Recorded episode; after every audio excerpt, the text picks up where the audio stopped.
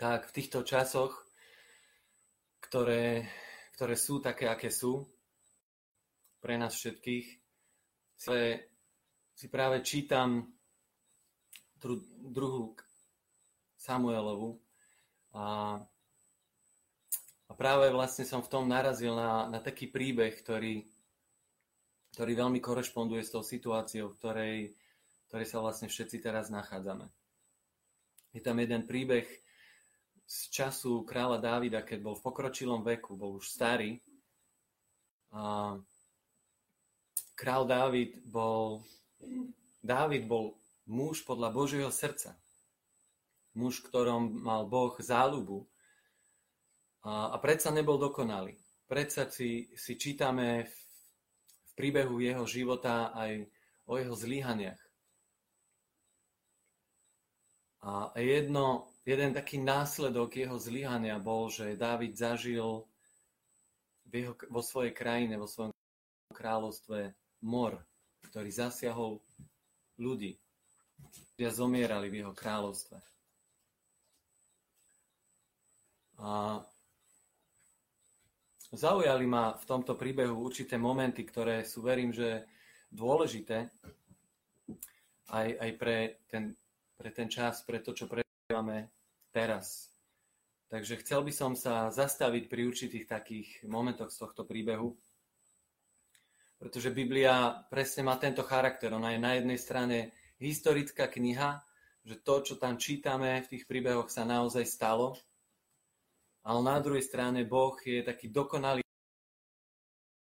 históriu zachytenú v Biblii tak, aby zároveň bola takou neustále nadčasovou knihou pre nás. Aby, aby bola zdrojom múdrosti a pravd aj pre nás dnes. Božie slovo je pre nás kotva, kotva Božej pravdy, ktorá nás môže preniesť cez dobré časy, ale aj cez ťažké časy, také, aké prežívame možno aj teraz. A zvlášť, aby sme mohli cez Bibliu, cez Božie slovo naozaj spoznať Tvorcu, pána, záchrancu, aby sa naše cesty spojili s jeho cestami. Takže prečítajme si, prečítame si z príbehu 24. kapitoly. Nebudem čítať celý príbeh, ja vypichnem len práve tie momenty, na ktorých sa chcem zastaviť. Keď chcete, si môžete potom ešte mimo prečítať celý ten príbeh. Ale chcem, chcem sa zastaviť pri takých dôležitých momentoch, aspoň pre mňa, ktoré, ktoré si myslím, že sa dotýkajú takých otázok, myšlienok a pocitov, ktoré možno práve teraz prežívame. Takže chcel by som najprv prečítať prvé 4 verše z 24. kapitoly. Takže budem čítať. Hospodin sa znova rozhneval na Izrael. Naviedol proti nemu Dávida s výzvou Choď sčítať Izrael a Júdu. Král prikázal Joabovi, veliteľovi vojska, ktorého, ktoré bolo s ním, prejdi po všetkých kmeňoch Izraela od Dánu po Beršebu. Vykonajte sčítanie ľudu, aby som vedel, koľko ho je. Joab však odvetil kráľovi. Nech hospodin, tvoj boh, rozmnoží ľud stonásobne, ako ho je. A môj pán a král ho na vlastné oči uvidí. Ale prečo môj pán a král tak nástojí na tom? Král však trval na svojom príkaze, ktorý dal Joabovi a veliteľom vojska. A tak Joab a veliteľ vojska odišli od kráľa vykonať súpis izraelského ľudu. Tak tu na, na začiatku príbehu vidíme taký pohnutok v tomto pokročilom veku Dávida. A síce to, že Dávid zatúžil v číslach ochutnať svoju slávu, svoju moc, silu svojho kráľovstva. Čo bolo v jeho prípade hriech, pretože to prejal pýchy, povýšenosti. Keď hovoríme o ščítaní ľudu v kontexte biblického príbehu, tak vieme o ščítaní ľudu, ktoré sa dialo prvýkrát, keď Mojžiš s Izraelom boli na púšti a Boh prikázal ščítať ľud. Ale, ale keď si porovnáme tieto na Dávidovo ščítanie a to ščítanie, ktoré nariadil hospodin, tak vidíme tu určitý rozdiel v motíve a v takom, v takom postoji ščítania tohto ľudu. To prvé ščítanie, ktoré bolo nariadené Bohom, bolo robené spôsobom obete. To znamená, že za každého muža musel byť odvedený pol šekla do chrámu ako obeť. Takže keď kňazi počítali ľudí, nepočítali fyzicky hlavy ľudí, ale, ale počítali peniaze, ktoré boli prinesené do chrámu, inými slovami obeď prinesenú Bohu. A tu je, tu je rozdiel medzi spočítaním, ktoré nariadil Boh a spočítaním, ktoré nariadil Dávid. To prvé vyústilo v pokore a vďačnosti, že Boh požehnal na púšti v tých hrozných, nehostinných podmienkach tak mocne tento národ a všetka sláva patrila Bohu. Ale Dávid tu na pri tomto sčítaní chcel zakúsiť, ochutnať svoju silu, svoju moc, svojho kráľovstva. A hoci bol, hoci bol Dávid srdcom uctievač celý život, v tomto prípade chcel, chcel tak na chvíľku ochutnať svoju slávu namiesto Božej. Ako čítame inde v Biblii, a autorom toho je tiež vlastne Dávid, cez Šalamúnové ústa v prísloviach, že pícha pôsobí pád, tak aj tu na v tomto prípade táto pícha spôsobila pokorenie práve v tom, v čom hľadal Dávid svoje povýšenie. Na jednej strane Dávid zistil, že jeho armáda má milión 300 tisíc udatných mužov a v zápätí ako taký boží trest nad týmto postojom Dávidovým stratil za 3 dny 70 tisíc z nich v morovej nákaze. Pícha, pícha nie je jediná lekcia, ktorú, ktorú sa môžeme naučiť z tohto príbehu, ale aj to, že hriech, môj hriech, zasahuje aj nevinných ľudí okolo mňa. Pozrite na tento príbeh. Dávid zhrešil a zasiahlo, zasiahlo to ľudí, ktorí mu boli zverení. Jeho celé kráľovstvo. Keby sme išli do iných príbehov v Biblii, do prvého príbehu v Biblii, prvým ľuďom Adamovi a Eve Boh povedal, aby vládli nad celou zemou. Inými slovami, zveril im celú zem. A ich hriech mal dopad na celé ľudstvo, na všetky generácie po nich. Všetko, čo im bolo zverené. Celé stvorenstvo. Môj hriech má dopad ako otec na moju rodinu, ako manžel na moje manželstvo, ako študent na vašich priateľov, spolužiakov. Proste hriech vždycky je ako bomba, proste, z ktorej sa rozletia črepiny. Nevy, on síce vybuchne na jednom mieste, ale, ale dopad má oveľa väčší. Mnohí sa pýtajú na súvis zla s Božou dobrotou. Ako môže byť Boh dobrý, keď sa deje toľko zla?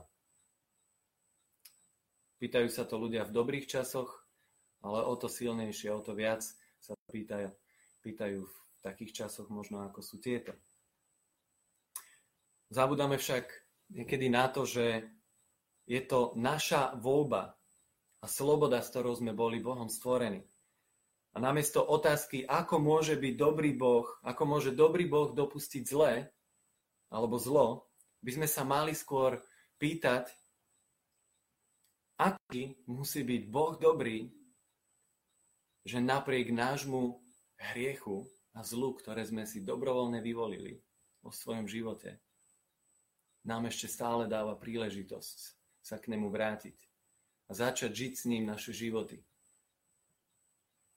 A odražať jeho dobrotu a nie naše zlo.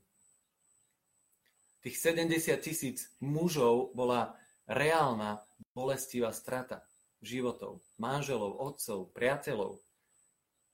Ale bol to následok Dávidovej pichy.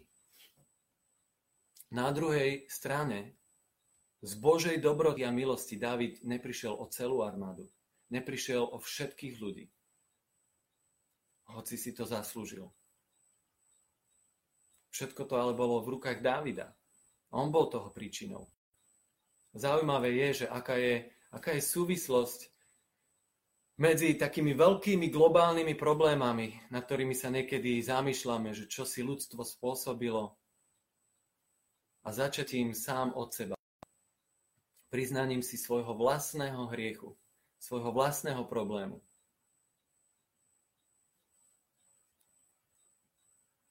Taký druhý moment, ktorý by som chcel, tak navezuje na to, že Dávid mal sám ťažké otázky na Boha. Dávid mal veľmi úprimnú, ale ťažkú otázku na Boha uprostred zomierania nevinných. A napriek tomu, že mal ťažkú otázku na Boha, nepočujeme to ako výčitku na Boha, ale hlboké uvedomenie si svojej vlastnej zodpovednosti. Čítame v 2. Samuelovej 24.17. Môžete si tam nájsť so mnou.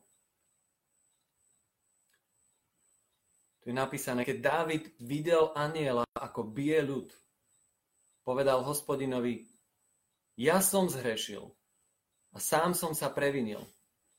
Čo však vykonalo toto stádo? Prosím, nech tvoja ruka zasiahne mňa a moju rodinu. Tým stádom Dávid myslel ľudí a nie ovce.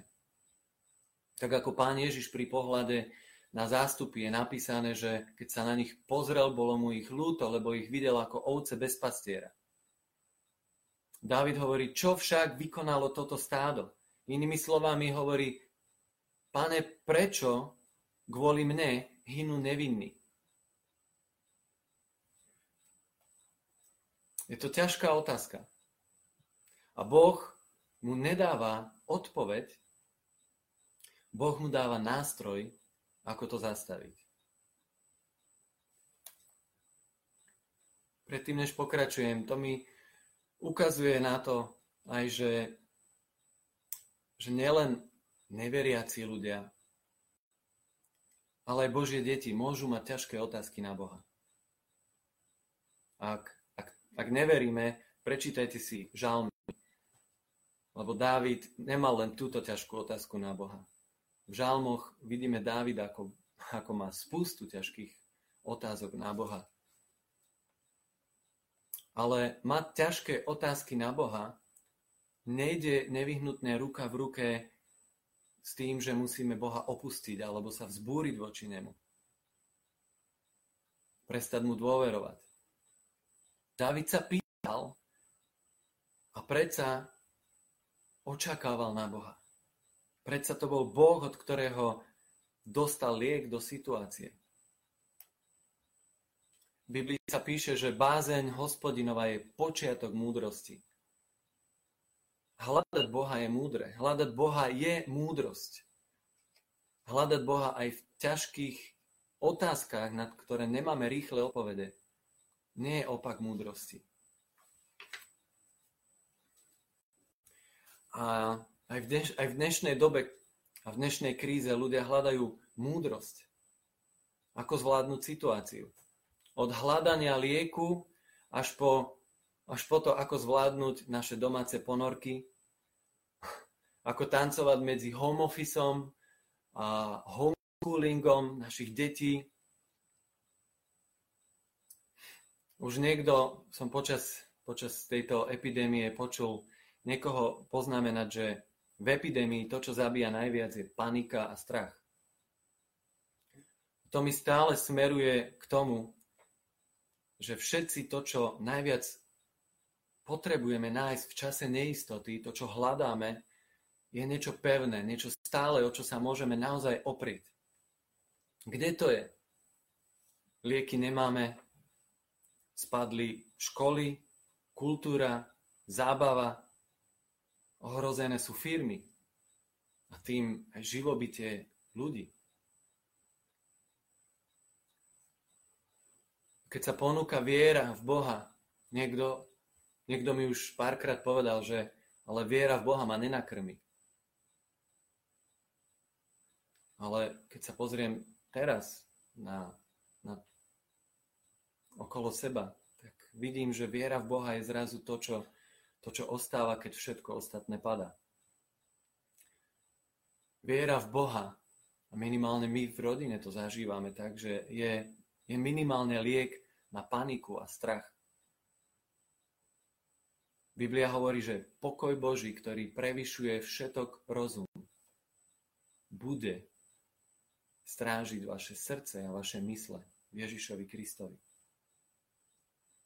Čo potrebujeme viac v takýchto časoch? Áno, pokiaľ to človek nemá v zdanlivo pokojných časoch bázen Božiu, taký kompas na, na Boha, hľadať ho, ťažko, ťažko sa to nachádza v takomto čase. Ale dobrá správa je, že nie je neskoro. Tak ako pre Dávida nebolo neskoro robiť niečo uprostred vypuknutej nákazy. A v tom je tiež Božia dobro, dobrota. Aj pre tvoj život. V čomkoľvek si, čokoľvek vidíš, že ide zlým smerom v tvojom živote, chcem ti povedať, nie je neskoro. Nie je neskoro pre nové rozhodnutia, pre správne rozhodnutia, pre Božie rozhodnutia. ten, ten tretí a pre mňa taký najsilnejší moment v tomto príbehu je, keď prichádza prorok od Boha k Dávidovi a oznamuje mu Boží súd ako následok jeho pýchy. Boh vlastne dáva Dávidovi tri možnosti na výber. A tieto tri možnosti to neboli žiadne tri želania zlatej rybky. Jedno bolo horšie od druhého. Čítame v 11. verši, od 11. verši si môžeme prečítať. Keď Dávid ráno vstal, oslovil hospodin proroka Gáda, Dávidovho víca. Odkaž Dávidovi. Takto vraví hospodin. Ja ti dávam tri možnosti. Jednu z nich si vyber a tú ti splním. Gád prišiel k Dávidovi a oznámil mu. Má nastať v tvojej krajine 7 rokov hladu? Alebo chceš 3 mesiace utekať pred svojimi nepriateľmi, ktorí ťa budú prenasledovať? Alebo má byť v tvojej krajine 3 dní mor? Dobre si teda rozváž, akú odpoveď mám dať tomu, ktorý ma poslal.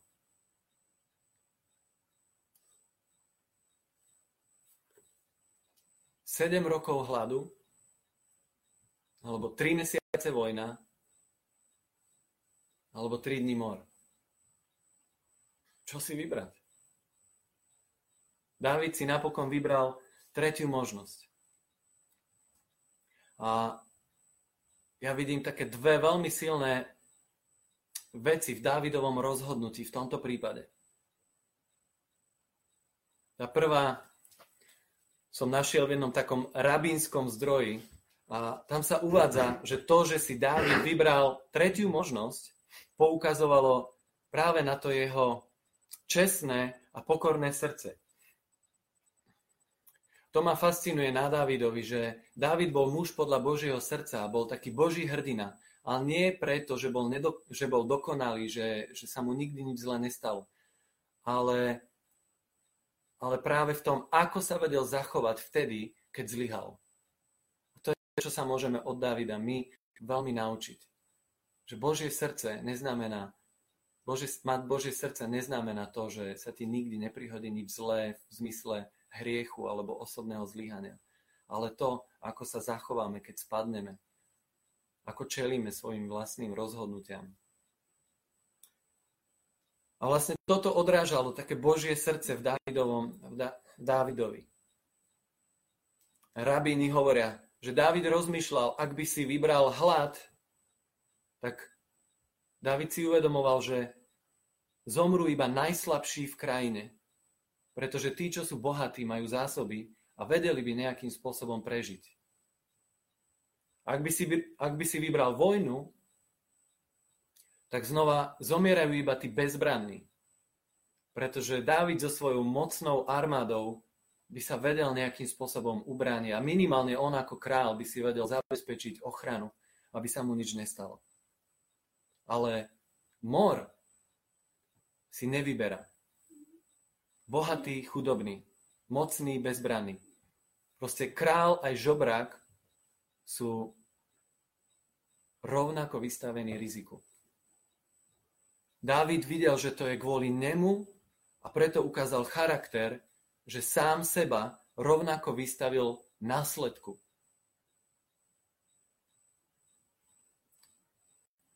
Toto je, čo je často pre nás najťažšie. Čeliť svojmu vlastnému hriechu. ale, ale zároveň je to tá najrychlejšia cesta k riešeniu. Vedieť sa, vedieť sa pozrieť do zrkadla, do Božieho zrkadla, sám pred seba byť úprimný. A nájsť zmenu a, a obrad v živote. A tá druhá a pre mňa najpodstatnejšia vec je to, čo je priamo napísané v Biblii, ako Dávid reagoval a prečo tak reagoval. Je to je napísaná v 14. a 15. verši. Dávid povedal Gádovi, som vo veľkých rozpakoch. Inými slovami, neviem, čo si mám vybrať. Ale tu hovorí, nech však radšej upadneme do ruky hospodina, lebo jeho milosrdenstvo je veľké. Len nech neupadnem do ruky človeka. Tak dopustil hospodin na Izrael mor od toho rána po stanovený čas. Takže z ľudu od Dánu po Beršebu zahynulo 70 tisíc mužov. Radšej upadnime do ruky hospodina. Toto je, toto je kľúč, prečo si vybral Dávid práve toto. Dávid poznal Božie srdce. Dávid poznal a pamätal si, ako Boh sa predstavil Mojžišovi v druhej knihe Mojžišovej na púšti, kde Boh povedal o sebe, že ja som hospodin, hospodin, milosrdný, láskavý, zhovievavý a veľmi milostivý a verný Boh. Preukazuje milosť tisícom, odpúšťa vinu, zločin a hriech, ale nič nenecháva nepotrestané. Neviem, či v tom je nejaká zámernosť, ale ja som tu napočítal v tomto predstavení sa Boha Mojžišovi pomer 7 ku 1. 7 vlastností dobroty, lásky a milosti a len jedna vlastnosť spravodlivosti Božej. Ľudia, ľudia, čo nepoznajú Boha, keď nepoznáme Boha osobne a len vieme hlavou o Bohu, tak častokrát to máme ten pomer úplne naopak. Častokrát vidíme Boha ako sedemkrát nahnevaného, súdiaceho, trestajúceho a možno niekde trošku milostivého. Ale Boh je presne opačný. A preto Dávid, keďže pozná Božie srdce, si povie, radšej upadnime do rúk hospodina. Dávid vedel, že upadnúť do rúk nemilosrdného, pomstitivého človeka je nemilosrdnejšie ako upadnúť do rúk spravodlivo nahnevaného Boha, na ktorého stále platí slovičko odpusť. Ja si nedovolím tvrdiť a kategorizovať takéto situácie, v ktorých sa nachádzame, že ktoré z nich sú od Boha a ktoré z nich nie. Osobne si myslím, že niektoré, niektoré sú od Boha a niektoré nie. Ale dovolím si tvrdiť, že každá kritická situácia v živote je dôvodom na zastavenie sa. Na, na prehodnotenie svojho života. Ale nechcem to povedať ako lacnú frázu, lebo ľudia častokrát hovoria zastavme sa, prehodno, prehodnotme svoj život. Ale je to situácia na prehodnotenie toho, aké miesto má Boh v našom živote. A nie len, keď je zle. Pozrite, čo je napísané vo verši 16. Keď aniel vystrel ruku na Jeruzalem, aby ho nivočil, ulútilo sa hospodinovi tej skazy a anielovi, ktorý pustošil ľud, prikázal, prestan, odtiahni ruku. Chápete? Hospodin sám, hospodin sám ne, nedokončil vo svojom milosrdenstve to, čo plánoval urobiť. Proste upadnúť do rúk hodzaj spravodlivého, nahnevaného Boha, ktorý je bohatý na milosrdenstvo a vždy ochotný nevykonať v plnej miere svoju spravodlivosť. Do takýchto rúk si želám upadnúť.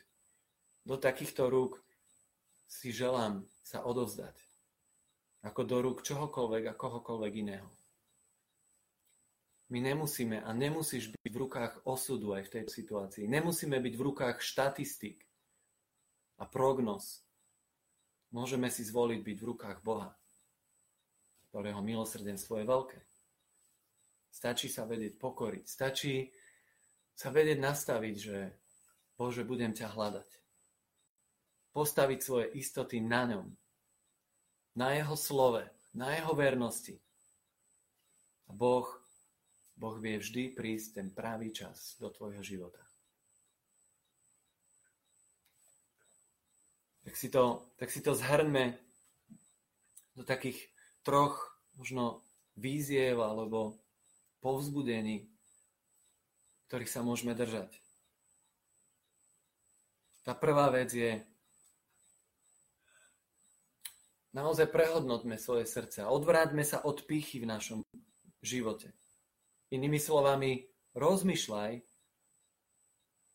čo v našom živote Bohu nedáva miesto, ktorému patrí. Tak ako Dávidov hriech zasiahol nevinných ľudí. Rozmýšľaj, ako moje postoje ako otca, manžela, kolegu, priateľa ovplyvňuje moje okolie. Tá zmena, zmena sveta leží v prvom rade v mojej vlastnej zmene. Tá druhá vec, prinies mu svoje ťažké otázky. On je zdrojom múdrosti v každej bezradnosti. A, a pritom, ako budeš prinášať svoje ťažké otázky, otvor si Božie slovo. Chod do modlitby, očakávaj na Neho. Nechod od Neho preč vo svojich ťažkých otázkach. A tá tretia vec, o ktorej vás chcem tak pozbudiť. Vec, že nech je akokoľvek zle. Božie milosrdenstvo je vždy pripravené vystreliť za tebou, aj keď sa topíš v niečom, za čo, za čo si možno, že môžeš aj ty sám. Tak ako Dávid si uvedomil svoj vlastný hriech a uprostred Božej vystretej ruky na celý jeho ľud čelil svojmu vlastnému hriechu. Povedal, Bože, odpusť. A Boh nedokonal to, čo plánoval dokonať. Boh môže aj v tomto čase prísť a nedokončiť to, čo začal ako následok našich zlých rozhodnutí. Nikdy nie je neskoro. Vždy môžeme sa vrátiť k Bohu. Vždy môžeme volať na Neho. A Jeho milosrdenstvo je veľké. Tak by som sa rád na záver pomodlil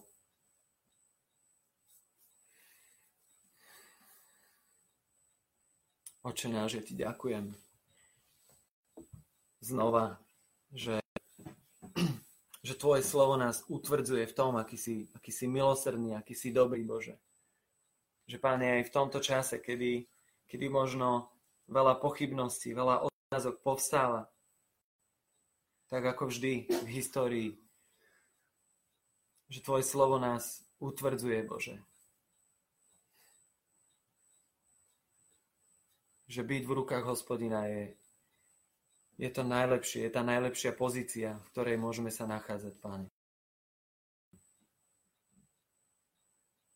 Pane, tak modlím sa spolu s slovami v žalmoch, že Bože, skúmaj naše srdcia, víc naše cesty, aké sú. Chceme byť pred Tebou priehľadní, obnažení. Pracuj v našich životoch, Pane. Chceme Ti prinášať naše otázky, naše problémy, naše starosti. Chceme očakávať na Tvoju múdrosť.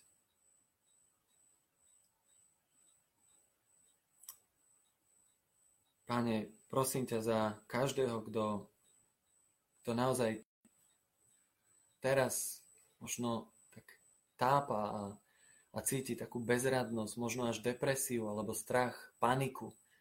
Pane, aby naozaj našiel Tebe svoju kotvu nádeje. Aby pocitil, Pane, ten pokoj, ktorý prevyšuje každý rozum. Aby pocitil tvoj pokoj ako, takú, ako taký mocný múr, ktorý stráži, stráži jeho celú, celú bytosť. Pane, žehnáme si navzájom v Tvojom mene a prosíme ťa, aby si nás Ty so svojou milosrdnou rukou previedol aj cez tento